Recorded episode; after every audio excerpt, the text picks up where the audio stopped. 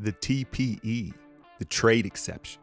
I think I've heard more about that from Warrior fans than any other topic since they've stopped playing. I kind of feel though like people are being a little too optimistic on what type of player it will actually net. Remember, it possibly may not even be used. It expires on October 24th. And that's well before the planned late November draft. But now that most teams are out of the bubble and into their offseason, I think we can have a little more of a realistic discussion on some of these possibilities. Let's start with OKC and Dennis Schroeder. The Thunder appear to be going into a complete rebuild. Donovan is out. Now, can they move Chris Paul? Obviously, a ton of teams want him, but not with that contract on their books. So, if they end up stuck with him, Schroeder might be obtainable. Now, why would the Dubs want him? It's it's pretty obvious, right? Besides the fact that he's the reigning sixth man of the year. Hold up though, real quick. I want to shout out the drip. My guy, Mikkel Anthony, is not only a chef, but a clothing designer and a huge Dubs fan, as you can see by the splash inspired gear. Go peep the storefront. My girls, they want the tie dye drip. Yeah, that's back in style, but you'll probably catch me in the hoodie though, because it is about to be hoodie season. Go check out his YouTube channel, The Drip, as well as his storefront, and check out the gear. He also has become a very good on ball defender and disruptor defensively. I mean, that type of quickness and motor, it's God given, and that's a commodity. He can create his own shot, right? He's kind of an ISO scorer, again, using that elite quickness. And he's developed a nice touch, right? He's a nice scorer and he can get his own. At 27, he's in the prime of his career. Now, things that also need to be considered, I think, look, he's a strong personality, and I'm not saying he wouldn't fit in the locker room, but I think that that's an unknown variable when it comes to Dennis the Menace, right? And then one of his strengths is kind of against the Warriors system fit. He kind of needs the ball, right? He's an on ball player, he's an ISO scorer. It's not necessarily the type of guard that the Warriors tend to go for. But that being said, we just watch him have arguably his, his most successful season sharing the ball with two other ball dominant guards. And then money.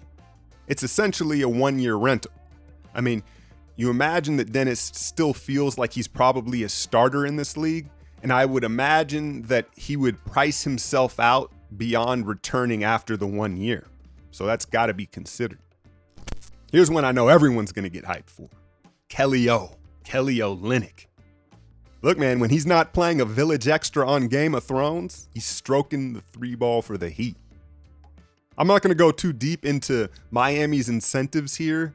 They've got cap issues, or I'll just say they have cap priorities that put Kelly very low on that list.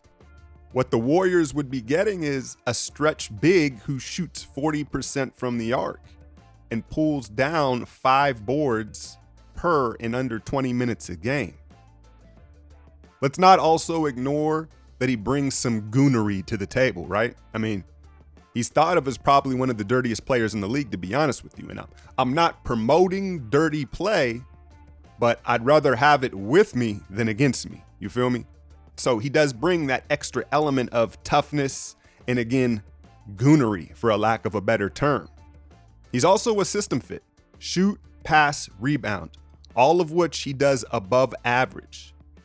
Other things I think that need to be considered, though, would be look, he's injury prone. And that is probably the cost of his antics, right? His willingness to get so physical and some of the extracurricular things that he engages in. A lot of the time, it leads to him being chipped up. And then defensively, I mean, I'm not going to call him a liability, but he's not a rim protector and he will get attacked and picked on in pick and roll action. The other thing that I thought was interesting is they have him listed at 6'11. Unless he's wearing Tim's or maybe the Nick Collison special editions, I feel like he's more like 6'9 ish. And the Warriors, let's face it, already have a bunch of 6'9 ish centers on the roster. All right, let's touch on Eric Gordon here. No, he don't get a highlight pack. We know who he is. And honestly, look, if he could stay healthy, Eric Gordon is an all-star caliber player and he would be a great fit. But at this point, he is who he is. And with his build, he's never to be healthy. And then you look at his contract and his age. And I know that a lot of people have been eyeing Eric Gordon, but to me, it's just a no go. It's too risky. The contract's too long. And when push comes to shove and you really need him, is he going to be able to be available? What's the saying? The best ability is availability. And that's what Eric Gordon is lacking. And so to me, he's just a no go.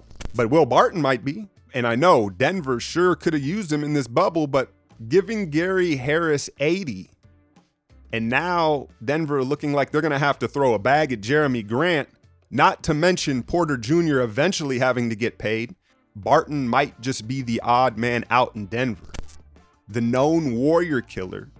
He fits the bill, right? He's a versatile wing who shoots the three well enough. You love his motor, you love his athleticism. And then the other thing is, he's not a rental. You get him for the 21 and 22 season. I think the big question about Will is that knee that's held him out of the bubble. I mean, he's a guy that at 29 years old who is very reliant on his athleticism and motor. This could be a turning point in his career. But I will say he does appear to have that wiry type frame that tends to bounce back well. And then more importantly, the confidence too, right? He's a confident player. The other two things that I think need to be acknowledged is he's a very streaky shooter and he's a finisher. He's not looking to pass the ball like at all. And if you were to join the Warriors, I think you would definitely catch him looking off Steph and Klay at times. All right, here's my sleeper pick Norman Powell. Is Toronto going to pay Fred Van VanVleet? What about Serge? OG's going to be due up, right? So don't scoff at the thought that they would be willing to part with Norman Powell. What would the Warriors be getting? Is a player in the prime of his career who is very similar to Will Barton, but he's a little smaller and I think he's a little more consistent. Like Barton, you're getting him for two seasons as well. It's not just a rental.